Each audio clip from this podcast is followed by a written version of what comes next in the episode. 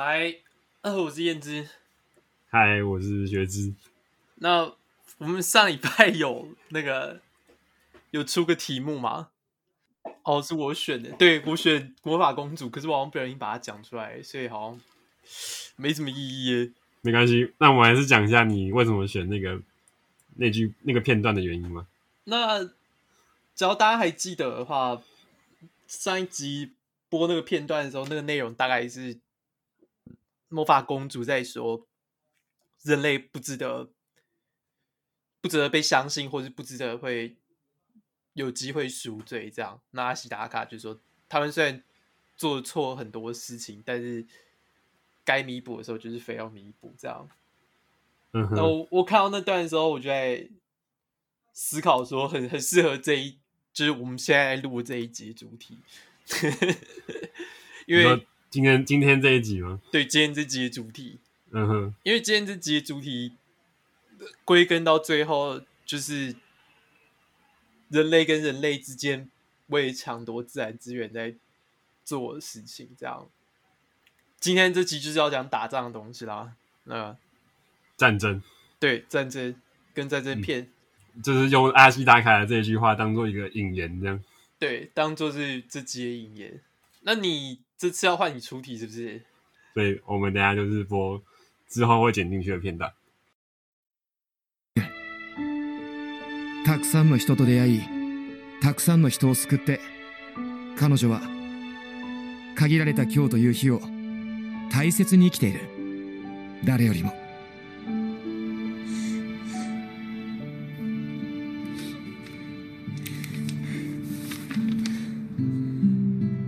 彼女の記憶は一日で消えてしまうけれど、彼女が生きた時間は決して消えない。彼女が忘れてしまっても、人々の記憶に永遠に残る。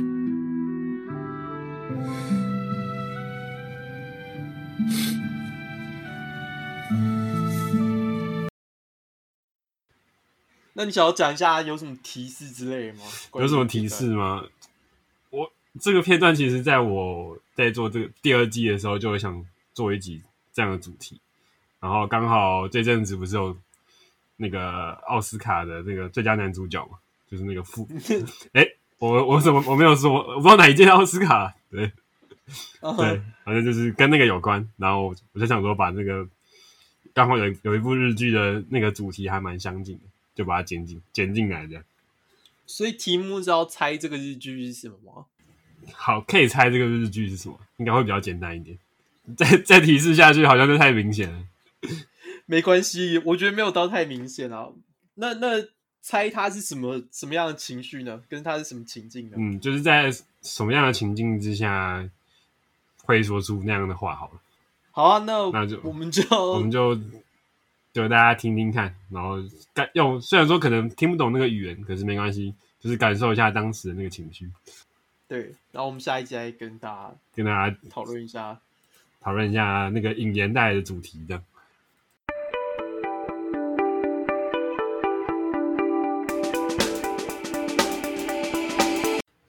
哦，嗨，我是燕之。嗨，我是学之。哎，等一下，我们这边已经是正题哈。嗯，你可以可以简单，可以从那边开始讲。你可以直接说，啊，我们这集要讨论什么的。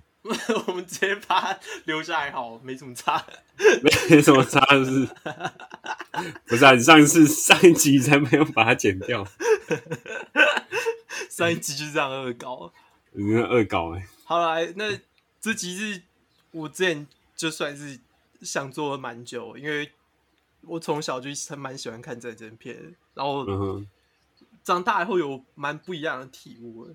那你要不要先说说你小时候看的跟就你你是同步片，然后长大之后再看过一遍是不是？这对啊，有些有些小时候看的电影，长大再看也会有不一样的感想，或者是新出来的战争片，我也很确定不会像是我小时候看的电影一样。嗯哼，有同一种想法这样。那你小时候主要都是看什么？看特效画面，然后看他们的机械枪的那个机械这样。就是看战斗场面啊，看军备啊，嗯哼，然后看那个兄弟情同袍的情怀啊，你都会觉得好像很吸引人的那种感觉。嗯、那长大以后，当然就是会觉得说，那这个电影到底在告诉你要去支持战争还是反对战争呢？因为因为这也算是自己接触到多一点，呃，有社会学或是对啊，电影电影讨论的话、嗯，就是在电影讨论圈子里面的话，大家会把战争片分成 Pro-war 跟 Anti-war 这样，嗯哼，就是到底是支持战争还是反对战争的电影主题呢？可是其实老实说，这个界限蛮难去区分的，像是有一个那个法国的法国的新潮流导演，是，他就曾经讲过说，所有电影都是支持战争片。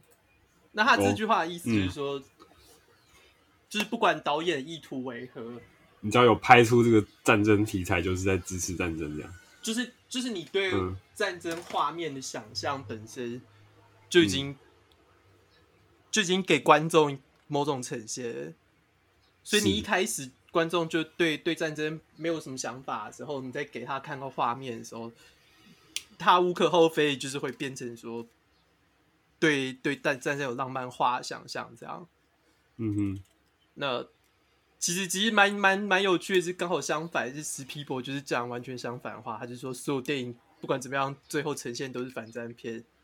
我觉得史蒂文他自己拍的是，就是拍的很残忍吧，就是让看人会觉得有点触目惊心这样。对，就是他拍的，嗯，很写实，然后也比较有名的战争片就是那个嘛，嗯《抢救雷恩大兵》嘛。嗯哼。那如果你要在另外一区算下去的话，《辛德勒名单》也算是一部嘛。嗯。可是这就是战争片模糊的地方了，就是。要怎么定义战争片？《辛德勒名单》里面没有打仗的画面。对，可是可是它的历史背景是在二战嘛？对，它在二战背景。可是相对之下，在二战背景的电影还有很多其他部啊。那《战地情人》算吗？或者是那个？我觉得有点像是衍衍生出来的吧，就是因为毕竟它它一定会受到那个它的背故事背景的影响，所以虽然它可能没有直接。拍出那个军事画面，可是多少有在暗示说那个战争的残酷的这样。那班杰明的奇幻旅程算吗？班杰明的奇幻旅程也是是在哪个战争？在电影中间的时候，他有参加过二次世界大战啊。嗯哼。然后他电影开头就是在解释说他的他的身世是和那个那个表匠的表匠师傅做那个钟有关系嘛。嗯，那那个钟也是因为他对那个他自己小孩在一战战死的伤痛，他把那个伤痛投注在那个钟上面，所以那个钟才开始倒转。他说时间能够倒转的话，他的小孩还会活着，然后他现在会生小孩这样。哦，所以对，所以班杰明的题材，嗯、如果严格要讲的话，你也可以你也可以硬说它是一个战争片，然后它是一个极度反战的战争片啊。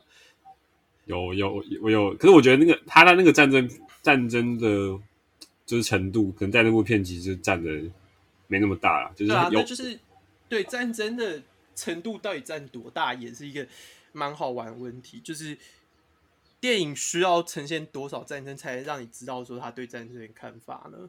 嗯哼，那我到之后会再提一部电影，然后可以再跟你解释一下我我的想法是什么。好。不过，先讲一下好。那我们对战争片的定义那么模糊，那我们对战争的定义其实也是差不多等级模糊啊。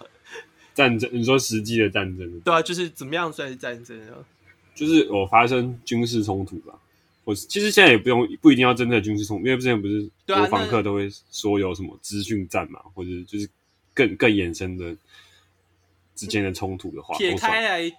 那个国防课上面提及的那个东西叫做朝鲜战，就是朝鲜战、哦、就是用非军事、非传统军事的力量来来对抗，叫朝鲜战。撇开那个，那为什么法国大革命我们叫大革命，不是叫做法国内战呢？哎、欸，没有人叫他法国内战，没有人叫他法国内战啊。嗯，那我也不知道。当然，就是冲突、嗯，人家下的定义永远都是一个主观性的东西啊。我只能直接强调的东西就是，这完全就是一个主观的定位。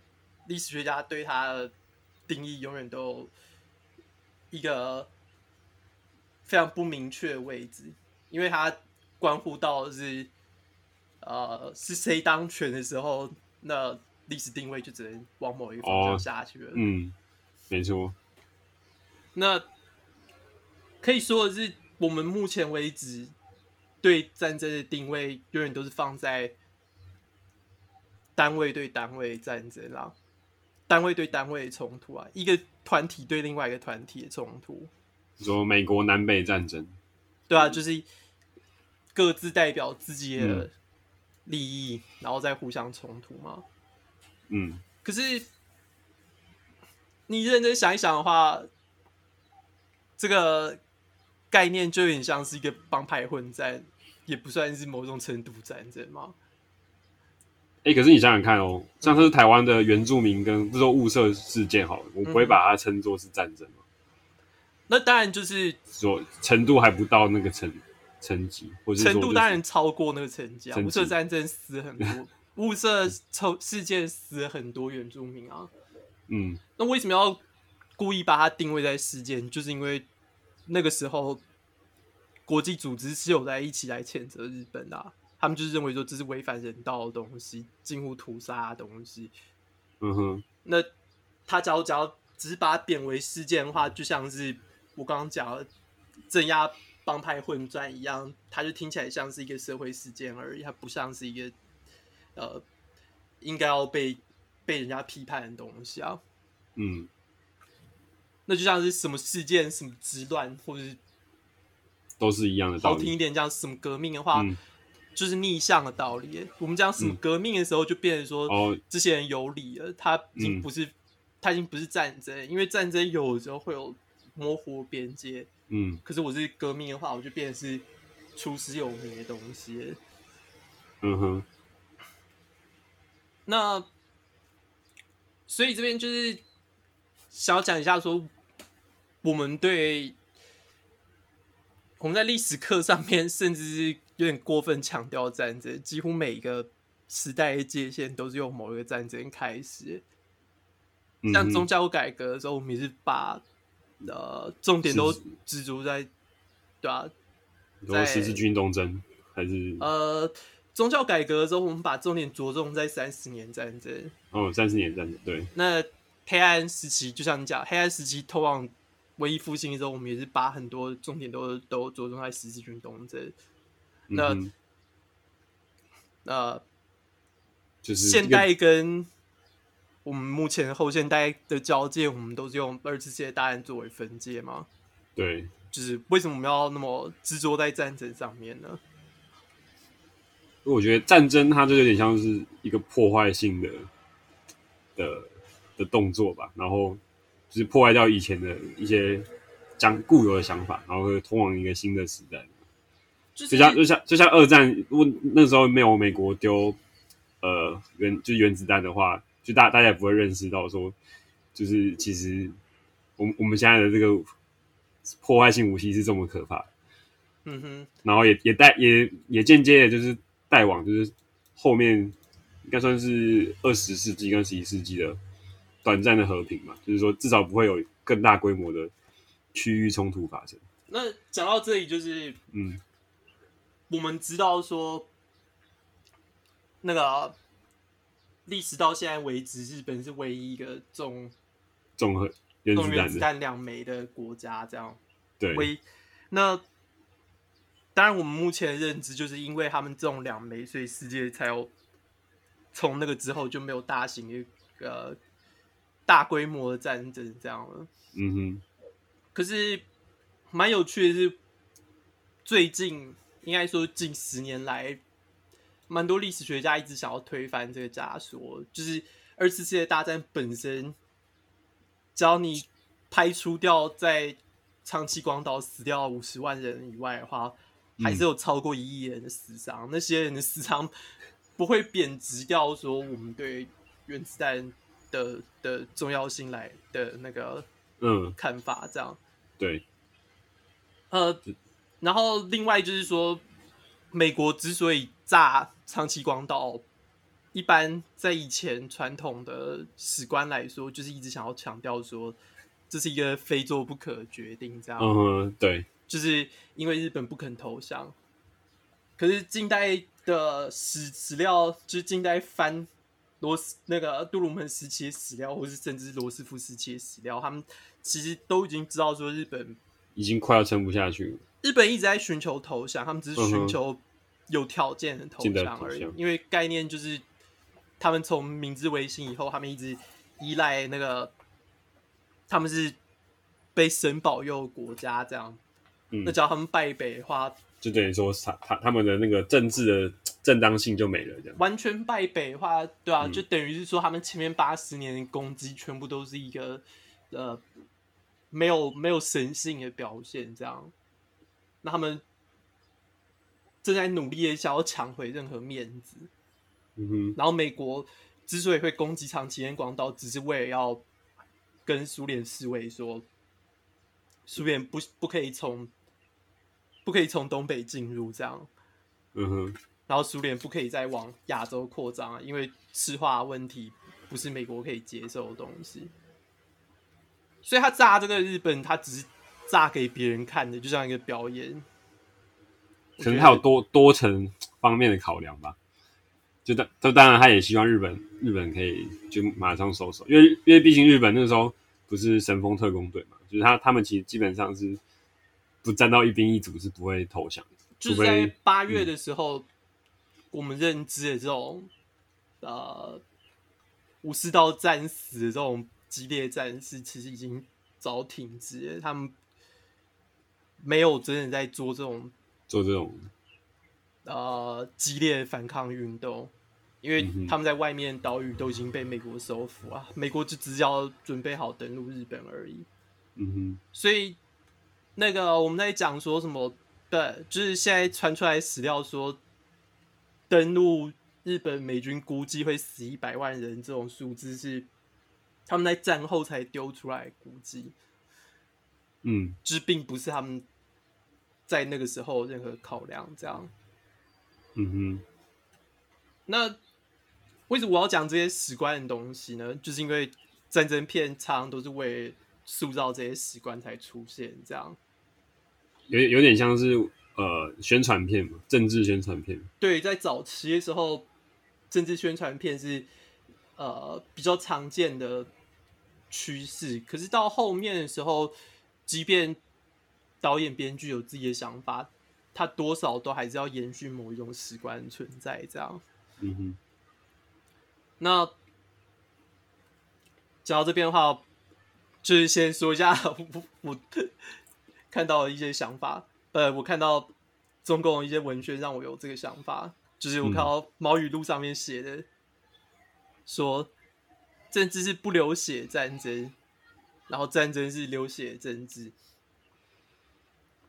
那、哦、这, 这是一个互文 的, 的, 的, 的用法嘛？那毛泽东就很像是一个回文、啊，对，嗯，毛泽东就很像是一个、嗯、呃，知道叫什么通俗的知识分子嘛？就是他喜欢把西洋的这种政治学的东西包装成一个可以拿来当谚语的东西。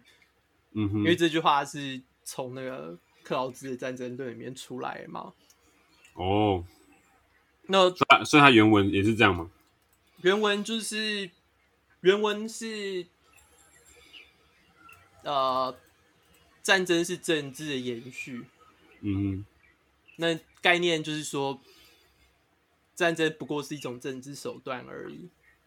是啊，可是这种想法就是会变得有点。你你去掉他们当时历史背景的话，听起来就像是一个嗯，你说去脉络式的讨论，对，就是去脉络式的讨论的话，这就是一个不证自明的东西，好像就是对啊，有什么好错吗？可是放进去当时的考量的话，嗯、这个克劳兹这个普鲁士贵族，然后他在那一个时候就是用各种方法，在十九世纪的时候，法国大革命刚结束嘛，然后全欧洲都开始有一种去贵族化风潮这样，对，所以普鲁士有一种要维持贵族制度的确立的时候，他们就一直在不停的进行军事扩张这样，让这些贵族有他们存在的必要，因为这些人就是精英阶级嘛，那他们就由他们来决定战争的脉络不的动向嘛，嗯，所以只要战争存在的话，他们都可以一直存，他们都有存在的理由。哦，所以所谓战争手段是这个意思，政治手段是这个意思，就是可以继续维护那个普鲁士的贵族的传统的。对，就是普鲁士军事贵族的传统，嗯，因为他们从以前就一直都是受雇于别国家的军事世家这样。嗯哼，可是 毛, 毛, 毛泽东把它就是引用成另外一种意思，就是毛泽东又想要把它变成扭转成 嗯, 嗯他的版本的的的, 的政治延续，政治延续就是维护他的正当性，维护，嗯，他政权的正当性这样。嗯哼，可是这部分就刚好变得相当讽刺，因为马克思主义从普鲁士出来，就是因为他想要反对这种权贵阶级存在。没错，所以我突然想到这一段，觉得特别讽刺。嗯，就是有点像战争片一样，即便你本来讯息是多直截了当的支持或是反战，人看过去的时候，永远都会有不一样的感触。这样，嗯哼，那。来一个拆解他这个概念的想法是海山讲的话，海山海山海山是那个海山是伊拉克的独裁者，就是那个被美军抓到枪毙的那个独裁者。嗯，我最近一直在看跟他有关的故事，觉得蛮有趣的。你说是回回顾他之前做的事情吗？嗯，回顾他之前做的事情跟美国对他做的事情这样。嗯哼，对，海山说的什么？海山就说他政治，政治就是你要你说你要做一件事情，然后其实你要做另外一件事情，然后最后你两个都做不到。嗯，然后那这就是我对大部分战争的看法都是这样，就是一般国家都有一个目的要打某一场仗，然后到最后的时候他他。不但没达到那个目的，他也没有达到他对人民所说的那个目的。嗯哼，我觉得就是一个无谓的存在啦。那从这边的话，我们就我们不想要，我不想要直接从战争本身来谈，我想要从大家在电影里面对战争呈现来谈，说为什么这些东西就是无谓的存在这样。你说就是从，呃，不管从美国或是从呃东方或西方的战争的历史的演变的。嗯，我们这次就是只讨论美国跟中国就好了。对啊，如果像像是韩国也是蛮蛮常出的嘛，不是说韩战啊，也是很常见的题材。嗯，我会说韩战是韩战，或者是他们近年来都是喜欢拍一些嗯惊悚惊惊悚谍报片嘛。对啊，可是我会说，因为我没有那么。嗯，熟悉韩国文化，所以我不想要评论。可是我相信可以， okay, 可以、嗯、有有机会的话，听众应该是可以从我们今天讨论的节目里面找到跟韩国片里面有共同性，这样。嗯哼，嗯哼。那我们先从美国开始吧。好啊，那美国的话，我们先从它呃里面，美国整个电影史里面算是最有名的电影吧。就是一个国家的诞生，嗯，它是很久之前、很久以前的片。对，这个电影是一九一五年的电影。哦，它是在一战之前，一战中，一战开打的时候。那可以说，呃，一个国家的诞生算是我们现在认知的现代电影的诞生，这样。嗯哼，就是在这之前的电影都是一些比较短的。或者是剧情比较小成本的剧本，这样。你说，你说那个时候是什么默剧吧？那个那个谁的，还没有到卓别林，卓别林还没到卓别林哦。所以卓别林是在那个之后才出现。那他是第一个有各种大成本下去制作的电影。那所谓大成本，当然就是我们讲战争场景，因为你要排场啊，你要装炮弹啊，你要用很多临时演员同时跑到 A 点到 B 点，然后你的镜头要架在哪里，然后你要移动镜头的时候你需要怎么运镜，这些都算是可以说是这部电影带出来的风潮。嗯哼，那他算是所有电影的祖父的话，那他自己本身到底在演什么呢？对啊，他在演什么？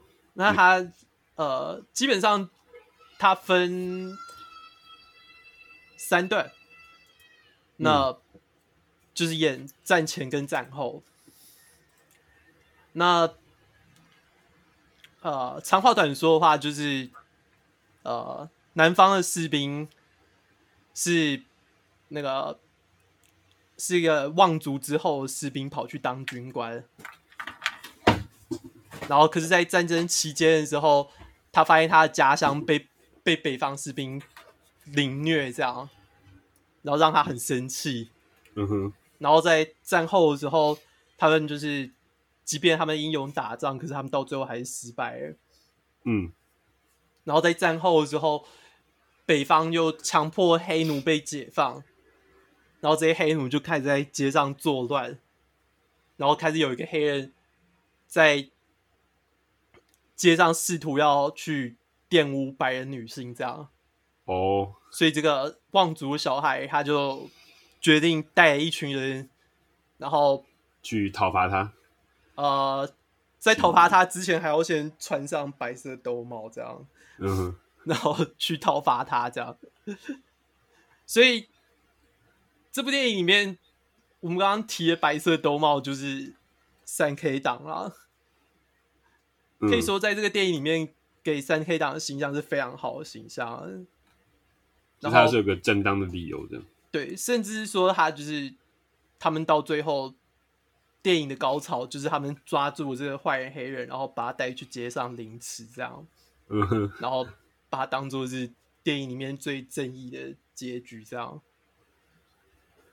那对史实的影响来说的话，就是超过这个电影的话，三 K 党在这之前几乎就像是一个零碎的小帮派，他并没有什么实质力量。结果反而因为这畅销片的关系，他们又复苏了，所以在。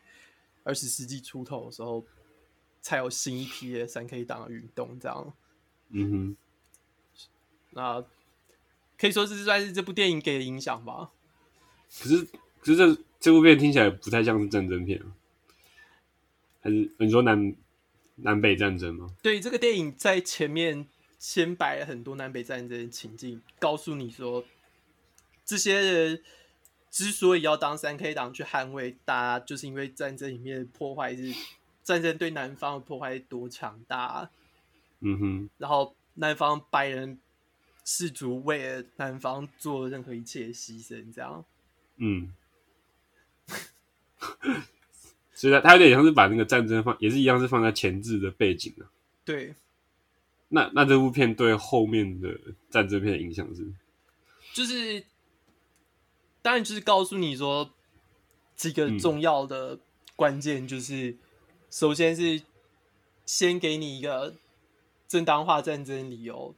那在这边的话，当然就是说你放黑人出来以后，你就是造成这种下场。所以哦，我们当初打仗是有完全正义的理由，这样。嗯哼。然后再来就是给你一个未来的未来愿景，就是。他们即便 战, 战败以后，他们到最后还是愿意 出, 出面，就是因为他们知道说他们要维护某一种我们在战前以后就相信的信念，这样。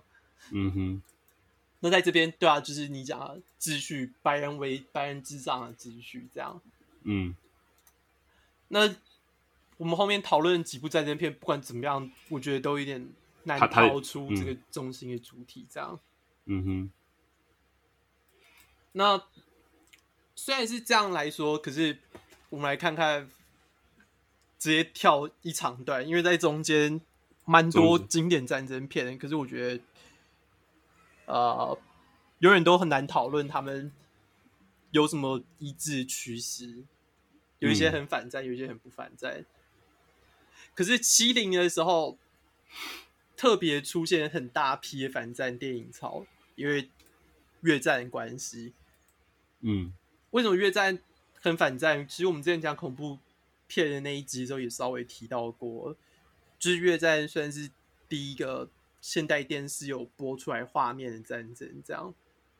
嗯哼，就是每天放送的画面里面，你都可以看到对越南当地人的轰炸、啊，然后杂志上面会看到那个处决南越人的画面啊，然后大家对对官方说辞有很严重的动摇，这样。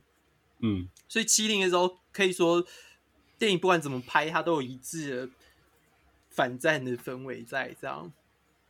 嗯哼，那我想谈的是里面的第一滴血系列，因为我觉得谈第一滴血系列还蛮有趣的，就是它。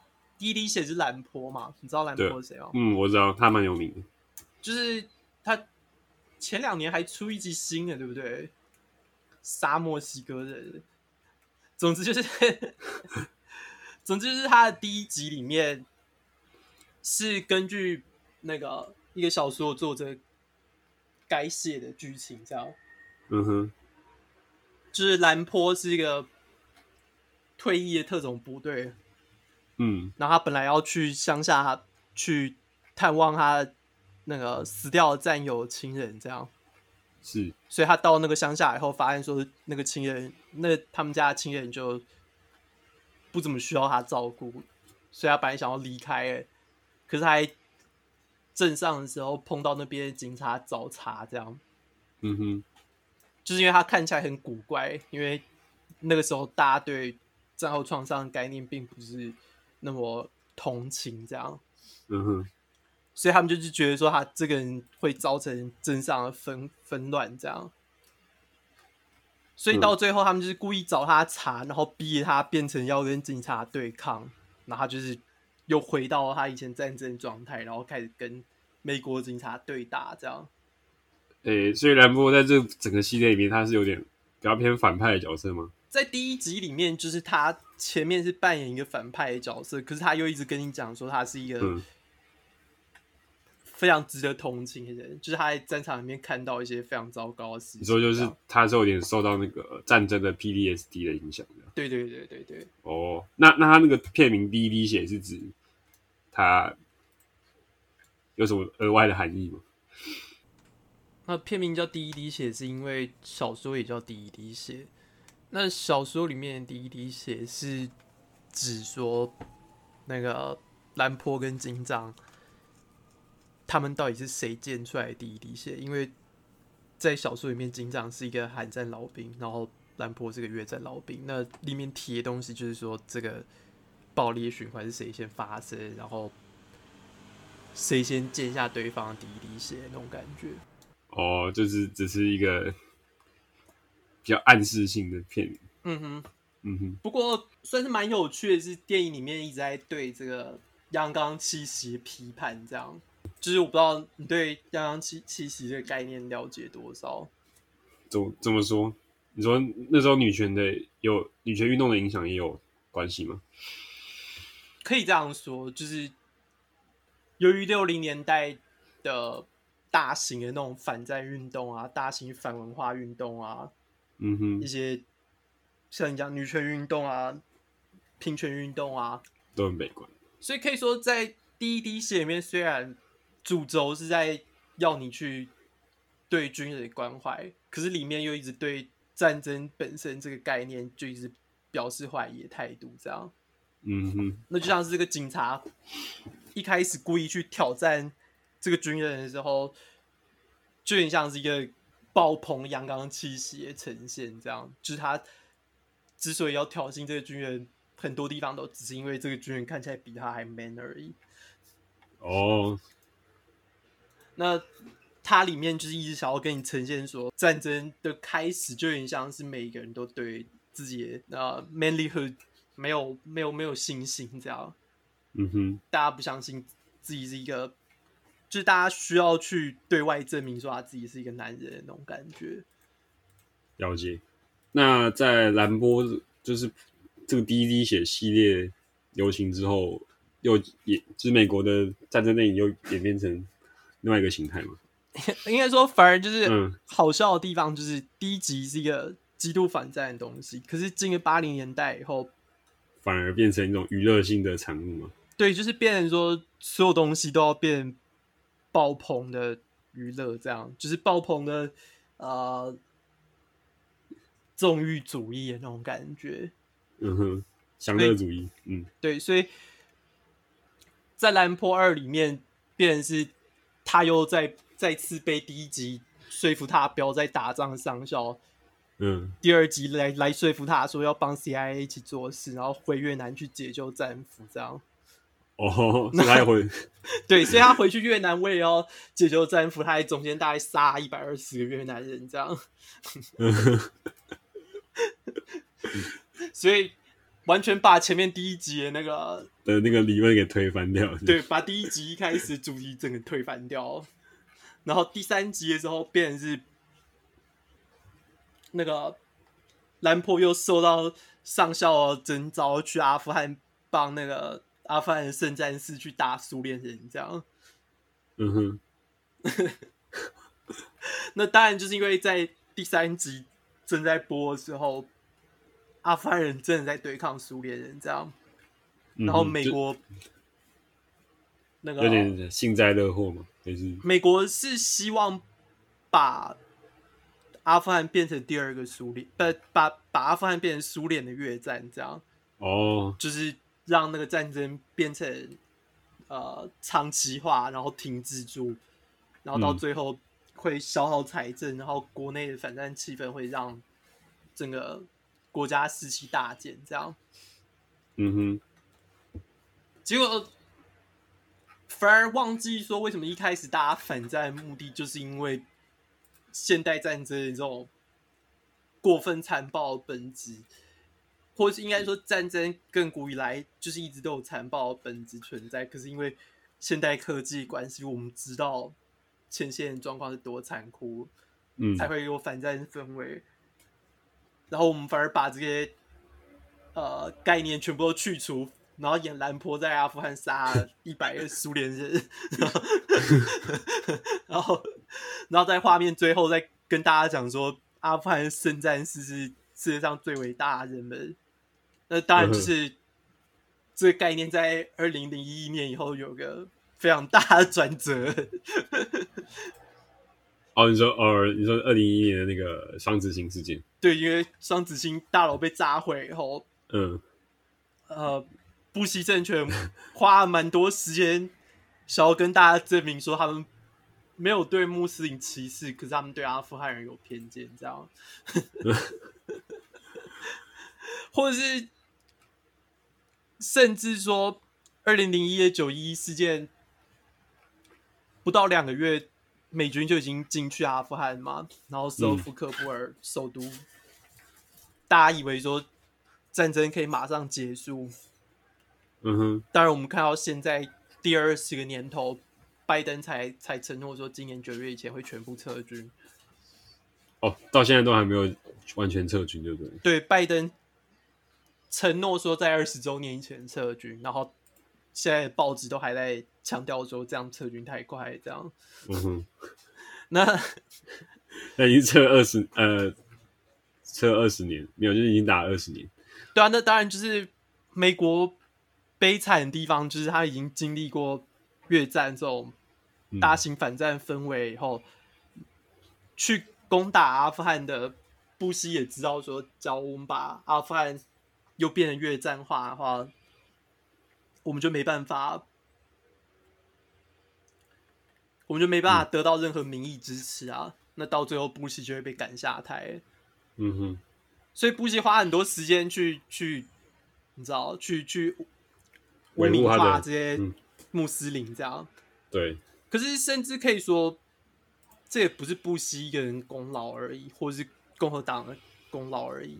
嗯，只能说美国就像是我们刚刚一开始讲的，一个国家的诞生是他们的卖桌片，你就知道说他们一开始对别的族群总是有一种某种程度的成见。嗯哼，那好，所以兰波系列到，哎，他第三，他就是到去二零一九年是最后一集嘛？二零一九年这已经是第五集了，第五集了最后一滴血。然后在二零一一还一二年的时候有出第四集，嗯哼，然后第四集就是关于他去缅甸，缅甸那些人想要强暴白人传教士，然后他就是本来在那边退休，结果他突然决定要来救这些传教士，然后杀两百个缅甸人这样。嗯哼，总之就是又是一些很既歧视，然后又非常不正确的电影。缅甸在那个时候虽然是军政府，可是没有说他们整天还强暴传教士或者是虐杀当地居民。嗯哼，可是当然。既然没有发生那些事情，为什么还要这样呈现？因为在那个时候，美国还在跟伊拉克跟阿富汗两个战线打，嗯，所以美国对打阿富汗跟打伊拉克的论述，永远都是在基督教徒对抗其他人。为什么需要基督教徒对抗其他人呢？因为我想在台湾的话，这个概念一直都没办法，嗯，被了解。怎么说？就是在西方国家，这不只是美国而已，基督文化已经扎根在他们对文明的认知，嗯、就是他们所知道的有文明的国家，或是认为说西方之所以是霸权，嗯哼，大部分都是依赖基督文化影响，就是因为他们对道德观有一定的了解。所以他们就是，因为他们认为说，基督文化的善与恶是他们特有的东西，嗯，所以他们常常会用别的国家超过他们道德底线的东西来解释说，这就是为什么他们应该要被消灭的关系，这就是为什么基督徒要对抗他们的原因，就像是阿富汗的叙述里面，我们为什么要刻意让马那拉的故事特别让人知晓呢？我会说，当然阿富汗的处境普遍来说是真的蛮糟糕，然后塔利班是一个基本教派的人，我都没有想要反对这些论述。可是马那拉的概念之所以一直被提起来，就是因为她是一个可以，她是一个想要读书的女性，然后女性的读书权在美国是已经开开通了，然后在阿富汗还没有。虽然我也要做这个比较，所以他们就是很努力的想要去打这个广告，这样。哦，了解，原来它这个就是有点这个隐藏的含义在里面。就是就是什么东西适合宣传啊？嗯、什么东西看起来是一个最棒的宣传素材？嗯哼。那我们知道好莱坞其实都是偏进步派嘛？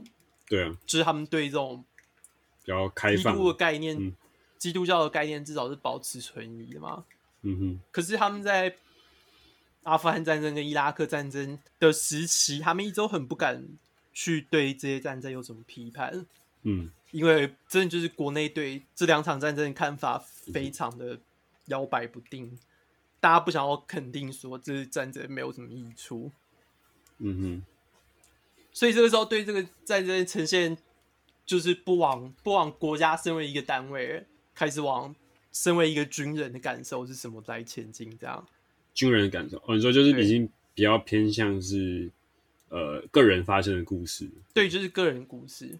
嗯哼，所以我们讲，我找一个比较有名的电影是《危机倒数》，是二零一零年的那个，嗯哼，奥斯卡最佳影片。哦，真假的？对，没看过。那这部电影就在演一个嗯拆弹部队的主角，他永远都没办法回到正常生活，因为正常生活跟他在战争比起来太无聊了。嗯，那，哦，太无聊了。对，不是因为 P T S D， 也不是因为什么他对同袍情怀，只是因为战场上面太刺激了，嗯，他没办法接受不刺激的感受。这样，嗯哼，对战争呈现，他并不是特别残酷，也不是特别肮脏，他就只是嗯特别刺激而已。你就可以感觉出来说，这个电影对战争本身并没有想要呈现什么描述，他只想要跟你讲说打仗的人的感受而已。嗯哼，那就是一种个人的出发点。那另外一个个人出发点的话，就是另外一部美国狙击手，哎、欸，这个我们好像是一起看的吗？也是对啊，也是得了蛮多奖的、嗯、美国狙击手。那美国狙击手是根据真人真事改编的嘛？对啊，那个克里斯凯尔写了自传改编的。嗯哼，可是我自己有看过书，也有看过电影。我会说，啊、呃，电影里面跟书的呈现几乎完全不一样。电影里面演的东西，书上面几乎都没有提到，他只有主角长得蛮像而已。哦，电影跟跟那个书的出发点完全不一样，可是这个基本的角色设定跟背景应该是一样。他参与过战事是一样的，嗯，可是里面的内容几乎没有一样的地方。嗯哼，那为什么不一样的地方呢？因为导演其实有一个一致性的主题是想要传达的。那你还记得在电影里面在演什么？就是他他很神圣的去，他就是伊拉克战争吗？对，他在伊拉克战争，嗯、那个是二零零四到二零零五年的时候，呃，伊拉克的那个巴格达近郊有另外一个城市叫法、嗯、法鲁加，嗯哼，法鲁加发生那个大型的恐怖分子占领的聚集活动，这样、呃哦、就是恐怖分子被把把法鲁加占领了。然后我记得恐怖分子也有一个很强的狙击手嘛，对，他们恐怖分子也有一个很强的狙击手，是从叙利亚来的。嗯，然后在那个凯尔到那个地方的时候，他被简报说当地的最高领袖是 Al-Zarqawi 这样。嗯哼。那我们来先讨论一下，真的法鲁加发生什么事情好了？啊，发生的跟电影描述描述的不太一样吗？不太一样。呃，伊拉克战争是在二零零三年四月开打的，嗯，然后不到一个月的时间，那个伊拉克共和军就缴械投降了，嗯，然后，呃。年底以前，海珊就被抓了，所以那个布希在年底以前就已经讲 mission accomplished， 他们他在那个甲板上面跟美国士兵讲说他们已经完成任务，不用打了。嗯、然后结果问题就出现在重建工作上面，就是呃，伊拉克是一个什叶派为主的，什叶派人口占多数的国家，是，然后在那个海珊，海珊自己是一个逊尼派的人，然后他所属的政党，我每次都忘记中文叫什么，复兴复兴社会党，嗯，复兴社会党里面大部分都是逊尼派成员，然后就是一些高干，还有一些军人都在那个党里面这样，嗯哼，然后因为美国进来要重建这个国家之后，他就是。刻意的去，刻意的去瓦解掉这个政党的所有势力，这样。嗯，然后之前缴械以后，他们本来希望在重建的工作里面有占一点地位，这样。那美国就是刻意开除他们，然后刻意在那个后面美国主持的民选竞选里面刻意打压他们，嗯、然后让这边激进分子。开始决定要反叛，这样，所以他们就刻意，所以他们就是用法鲁加当作是他们的占领据点，然后把它把它镇守住，这样。嗯，那我刚刚提到那个 Al-Zarqawi 是盖达组织的领袖，那为什么电影里面要提到他呢？因为他是个阿拉伯人，然后美国在当时的讲法就是一直想要强调说。圣战组织是从全阿拉伯世界输入进伊拉克的、嗯，然后来这边的恐怖分子并不是国民，他们是从一开始就有邪恶意图，所以我才刚刚讲说那个狙击手是叙利亚人，就他们一开始就是想要来这边杀美国人，所以才来这边，所以我们把他们杀回去也是完全没关系。哦，然后法鲁加那边打七天战事。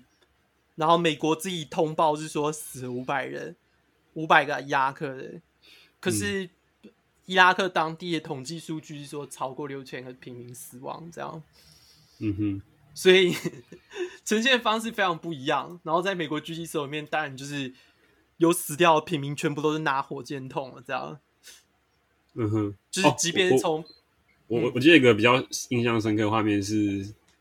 是刚开始嘛，不是有个 小, 小女孩嘛？对，电影开始是有一个女妇人跟她的小孩，然后两个人都为了要攻击美军去拿火箭筒这样，然后他就把两个人都狙杀这样。对，他把两个人都狙杀。那对，那电影或者小说也有同样的主旨，就是想要跟你讲说，虽然他们做的事情看起来很肮脏，可是是必要的。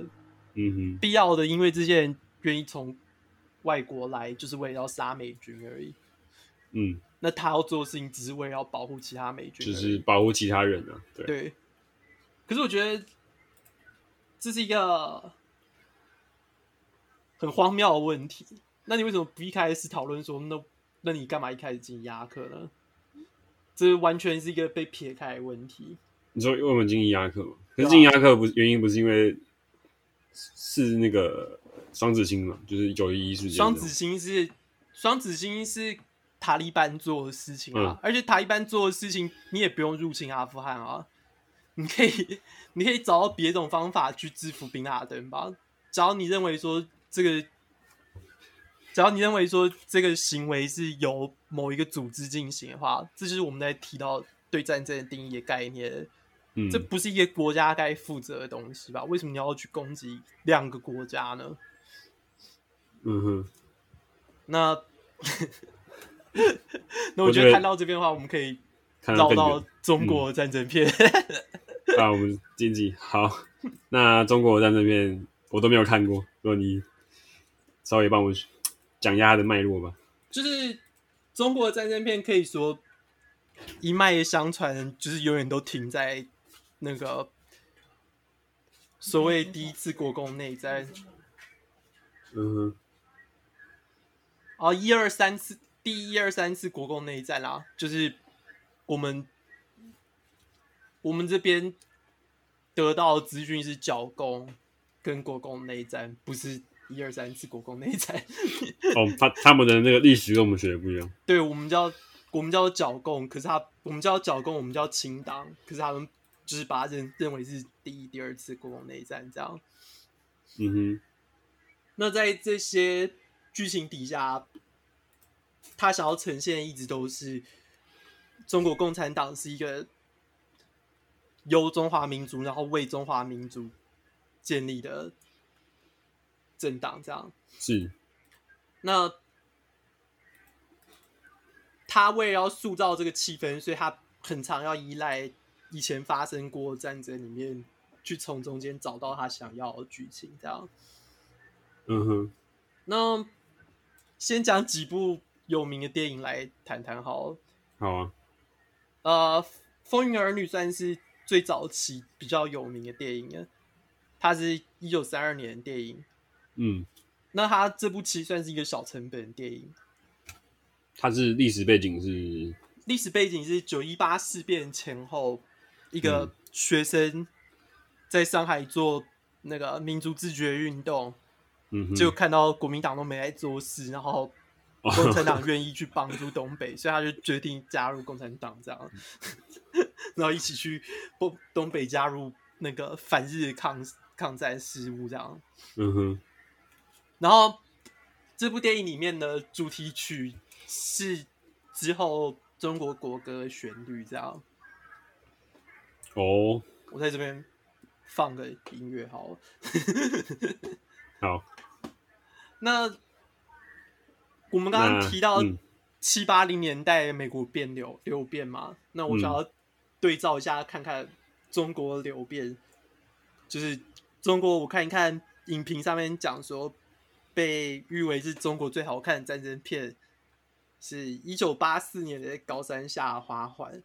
嗯哼，那《高山下的花环》不像是。我之前讲，他不是演那个二十世纪前半的战争，这一部反而是演中越战争，中越战争。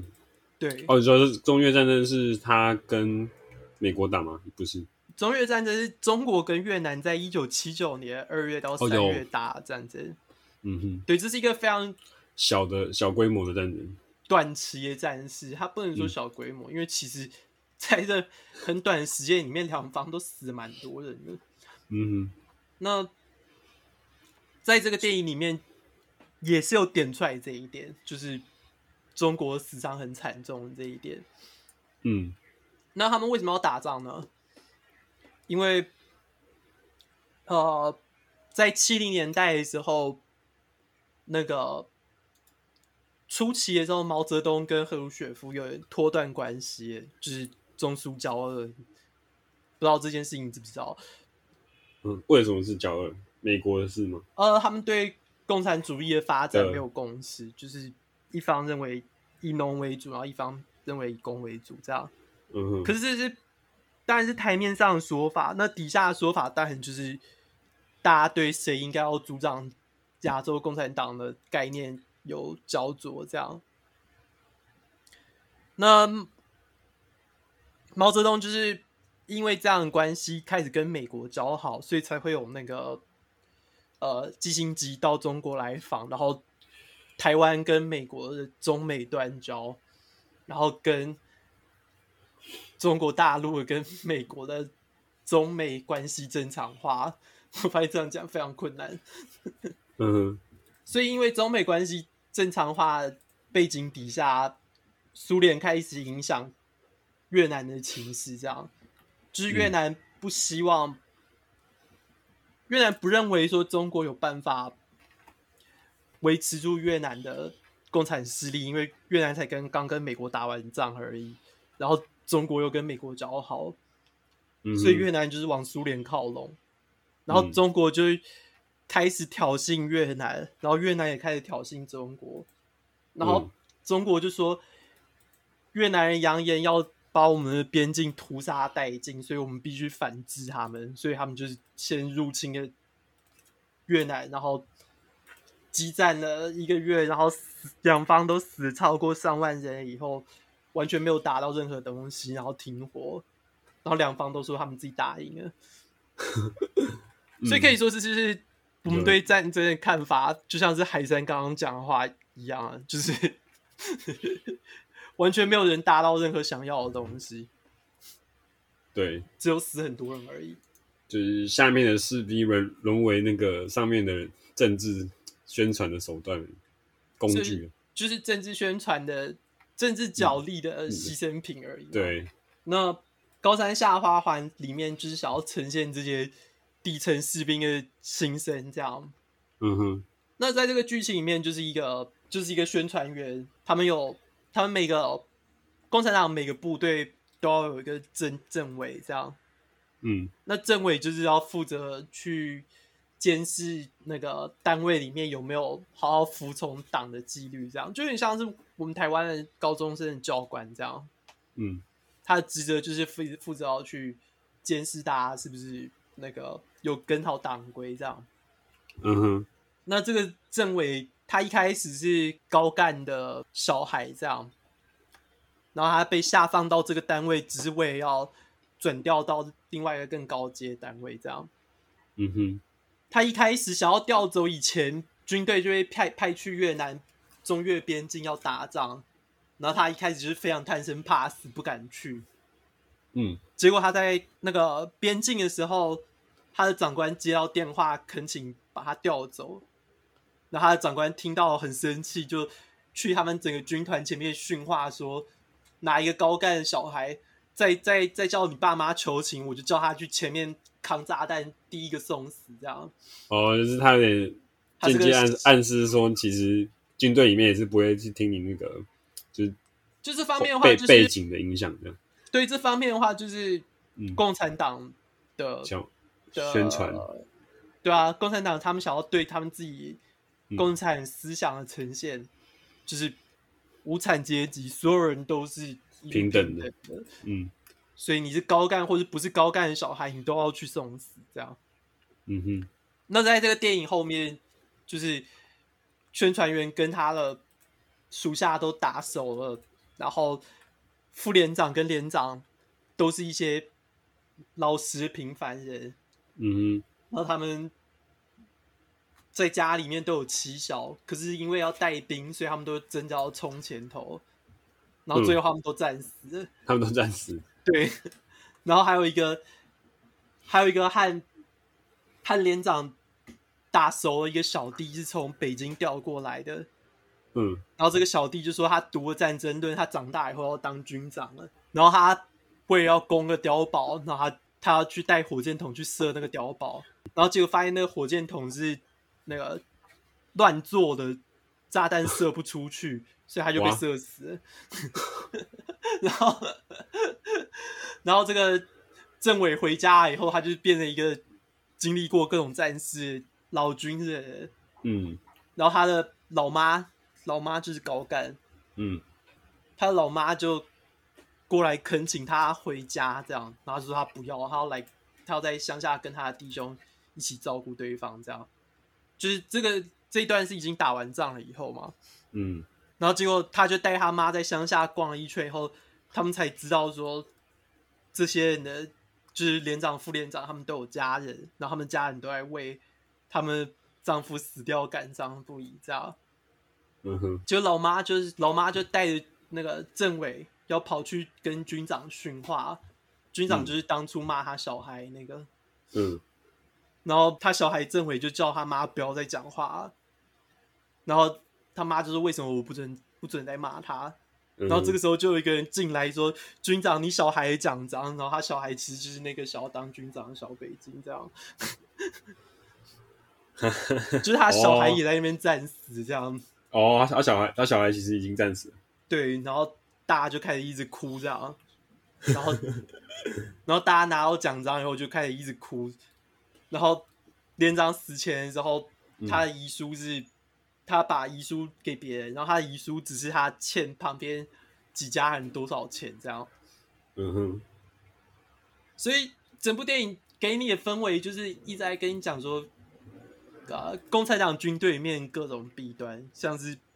我刚刚讲 火, 火箭炮射不出去，嗯，然后高干可以可以拖小孩做什么事情，嗯哼，然后连长连长听起来像是薪水要给够冲前锋的人，结果他居然死后还欠人家一一堆钱这样，嗯哼，就是这些东西都有点反战氛围的存在，结果电影最后给你的讯息就是他们都死得很英勇。Oh, 所以你也应该要死很英勇这样，所以我觉得非常有趣，就是他们都为国捐躯，可是电影里面一直想要给你传达的东西，就是他为他捐他所捐躯这个国家是一个很多漏洞的体，让我觉得、嗯、有点讽刺。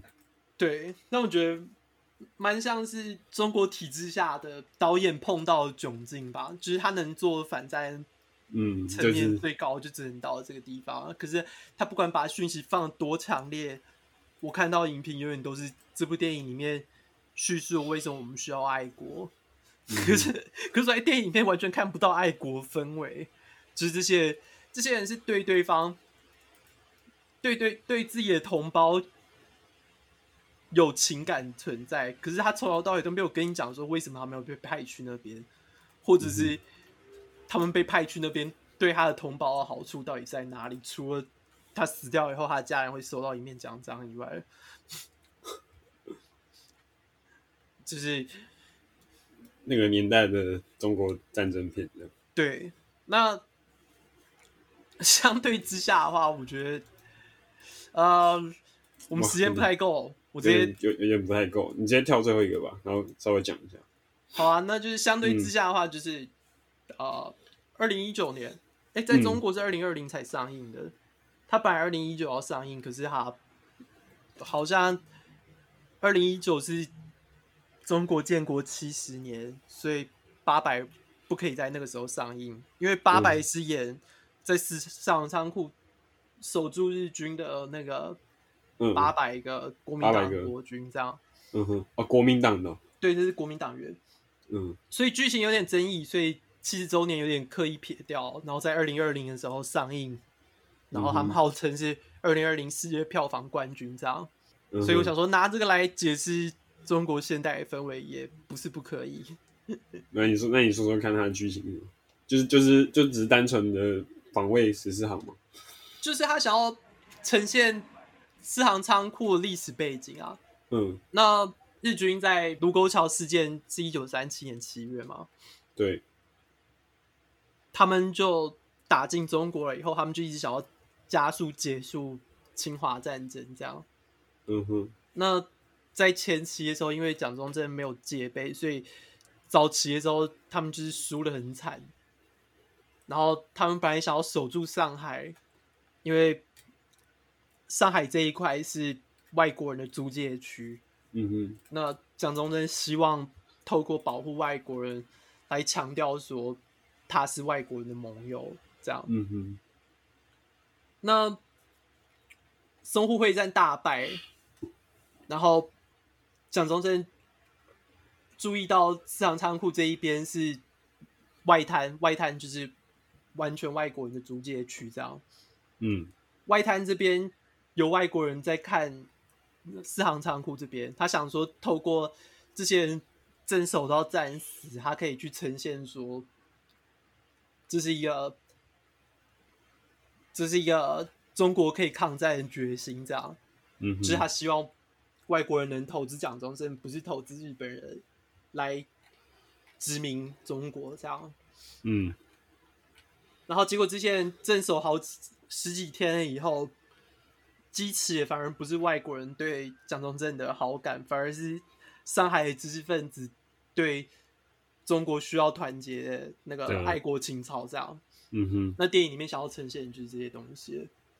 哦，可是电影里面的呈现非常让人混淆，嗯，就是战争片里，嗯，它有别于我们讲某些经典时期的战争片，它演得非常非常灰暗，就是所有人都焦头土脸，不像以前的军人是比较光鲜亮丽的军人，这样。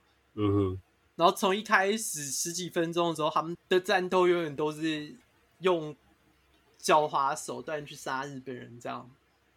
然后中间的桥段还有他们为了要让他们的弟兄下定决心去杀日本人，叫他们去射杀战俘，这样。哦，就是比比较违违反我们一般的道德的价价值观。所以这个层面来说，嗯，它或许是一个反战的电影，可是它的中心主题，嗯，就像我讲，它是要激起中国人对外国人对抗的决心。嗯哼。所以你会觉得奇怪，为什么要放这些东西出现呢？做导演吗？对啊，可能想要演就是战争残酷的一面吧。那战争残酷一面呈现的时候，你就是会激起来说你对战争，嗯，本身的反战，对啊，对啊。那我会觉得说，它就像是一个我们刚刚讲美国电影的遗绪啊，因为美国电影的反战呈现实在是太逼真了，像中国人也想要模仿这样的美感，哦，结果反而有点弄巧成拙，嗯，弄不清楚主题性的差异在哪里，这样。嗯哼。那在八佰里面，好几段都一直在跟你强调说，外国人不会来帮我们，就我们要靠自己，这样。在电影里面，对，嗯，然后在电影里面，连长跟大家讲一段话：四，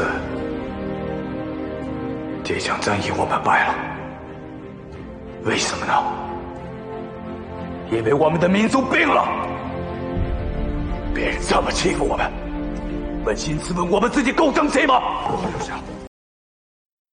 那基本上这段话就是在跟你讲说，那个中国之所以会输，是因为没有全部人都同意加入战争。嗯哼。那要那他们在这边打仗，只是为了要让大家看到说，我们是可以杀外国人，这样。然后杀外国人是有必要的，我们不可以依赖外国人来帮我们杀外国人，我们要靠自己来杀外国人。嗯哼。那我觉得，不论在二零一九或者二零二零，这段台词都蛮明显是想要呼应那个时候的中美贸易战的延续，这样。因为中国花很多时间一直想要跟你传达讯息，就是由于中美贸易关系，中美贸易战发生的关系，所以近期在中国任何动荡都可以看得出来是美国在后端操作这样。嗯哼，像是台独问题啊，或是新疆劳动问题啊，或者是香港争取主权问题啊，这些东西都是美国在后面操弄这样。那、嗯哼，这个时候中国人必须团结维护其他中国人利益。嗯，那我们台湾人就很像在外探那些中国人啊，我们可能利益良善，可是我们根本就不知道说外国人都是些邪恶的东西。然后我们还在帮外国人讲话，可是其实我们应该要跟他们一样开始杀外国人。我、哦、说这部片子 拍, 拍给我们看的，对，我们我们都是华人，对，我们都是华人，然后我们应该要嗯，要赶快团结起来，自己的身体去杀掉外国人，这样。嗯，没错，我们也要赶快支持这样的想法。那 那, 那我们来为今天的那个做一个小结吧。好啊，那今天的主题里面，我一直想要提到的东西是弗洛伊德的理论，就是弗洛伊德有个死亡冲动理论嘛。嗯，就是因为我们活着的时候，对活着的活着带来痛苦、各种焦躁不安，嗯，所以我们需要找任何理由去朝向死亡，这样。嗯哼。那他指出来说，这是存在在男人身上，可是我觉得说这个有点像是存在在更大的社会氛围吧，不一定是仅限于男人或女人而已。嗯，它就像是一个集体潜意识的存在这样。嗯哼。那在这种呃，在我们讨论战争概念的时候，因为我们要正当化战争的行为的话，我们就必须要帮这种极权主义辩护。就是我们要相信说集体利益大于个人。哦，对啊。所以这种有一个大于你的意念，你愿意为他牺牲而死的话，那你的死亡冲动就不是没不正当的东西。嗯哼。所以如果你要问我的话，我就说战争片全部都是法西斯主义，大概就是我的小结。好好好，那我们进入我们的推荐环节。OK。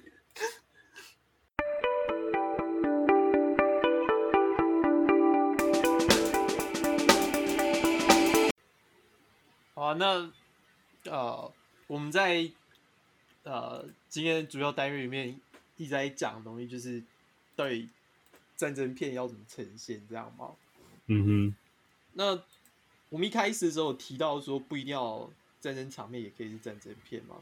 就像辛德勒名单，对，类似那样。嗯，那那就让我想到我今天要推荐的主题是第五号屠宰场。第五话头来讲是一本书吗？一本书，然后它被改编成电影。嗯哼。那呃，书是由呃方内国写的，冯内国写，他叫 Vonnegut。Vonnegut， 嗯。呃，冯内国写这本书就是被誉为二十世纪最重要的小说之一，这样。他的时代背景是为什么要写出会会写出这样的作品？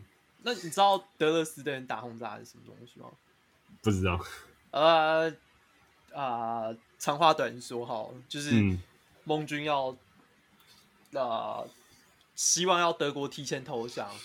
嗯哼。那他想到的办法就是制造民怨。那他制造民怨的方法，他发现在前线德军崩溃，并没有办法影响到民意。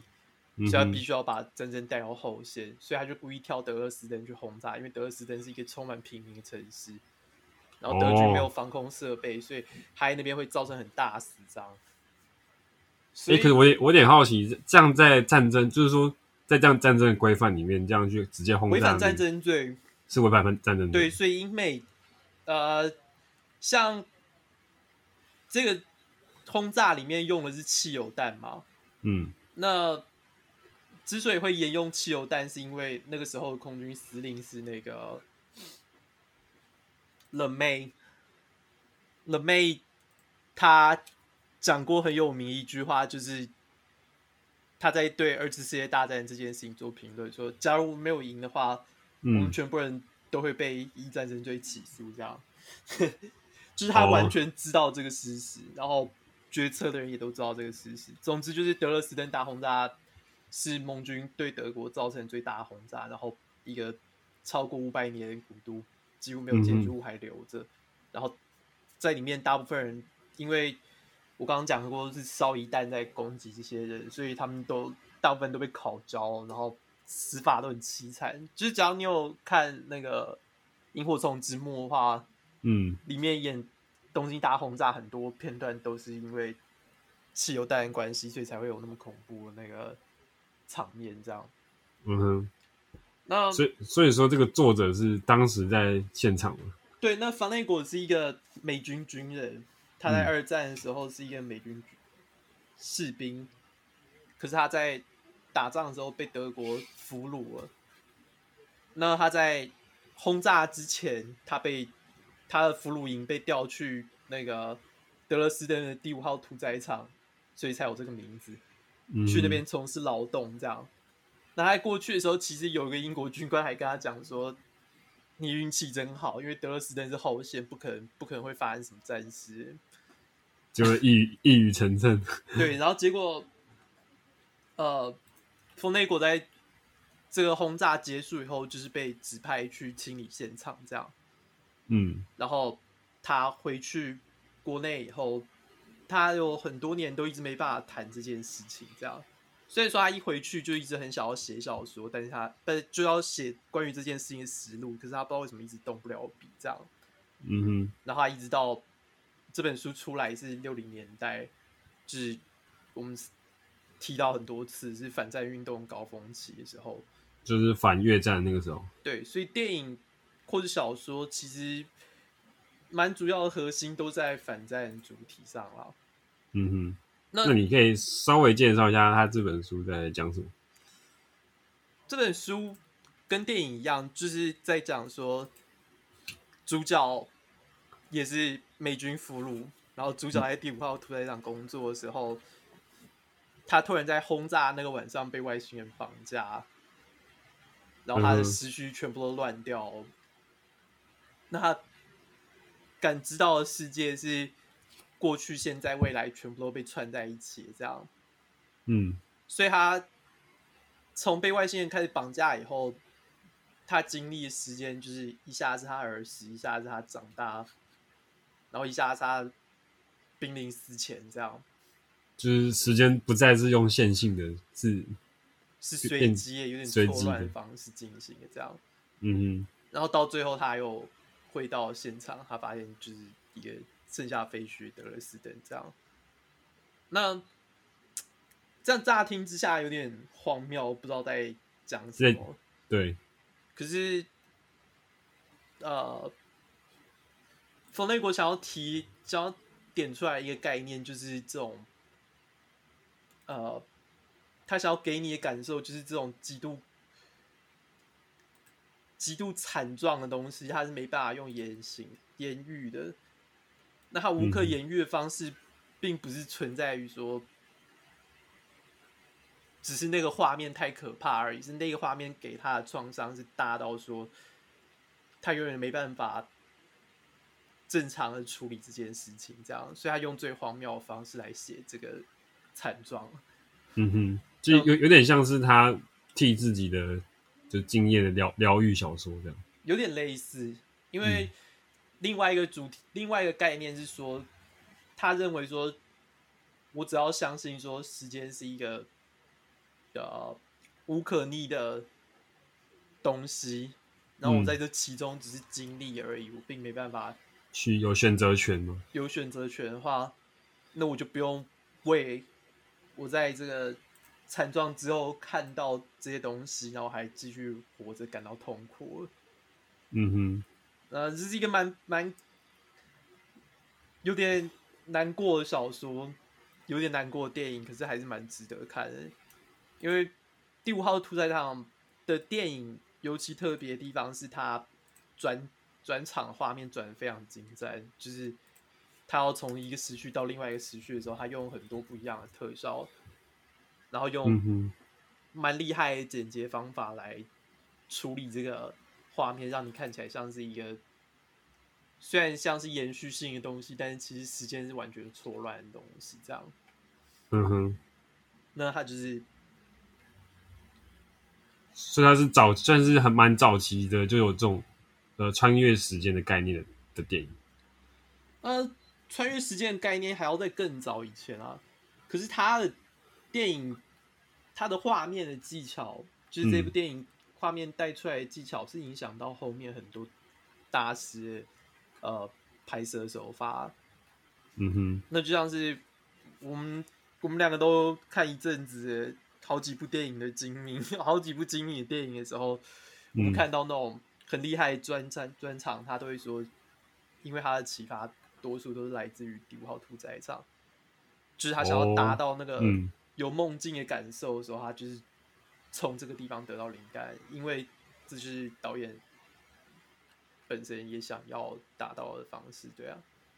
嗯哼，嗯哼，好，那就是大家，哎、欸，所以你会比较先推荐先看原著吗？还是直接去看电影？都两个都推啦，两个都推，嗯嗯，好、啊，好，就这样，就这样，下次再见，下次再见，拜拜，拜。嗨，开玩笑，还没掰，我又回来了。那这是我们录完那一段以后，我自己又回来再补录一段。那假如你还听到这边，突然听到我讯息的话，那首先先感谢你听了一个小时，听我随便乱讲。呃，这集啊、呃，会说我讲蛮混乱的，那我们怎么剪？最多也只能剪到这样，因为我实在是有太多别的东西想讲，然后没有办法提，或者是没办法更仔细讲一下。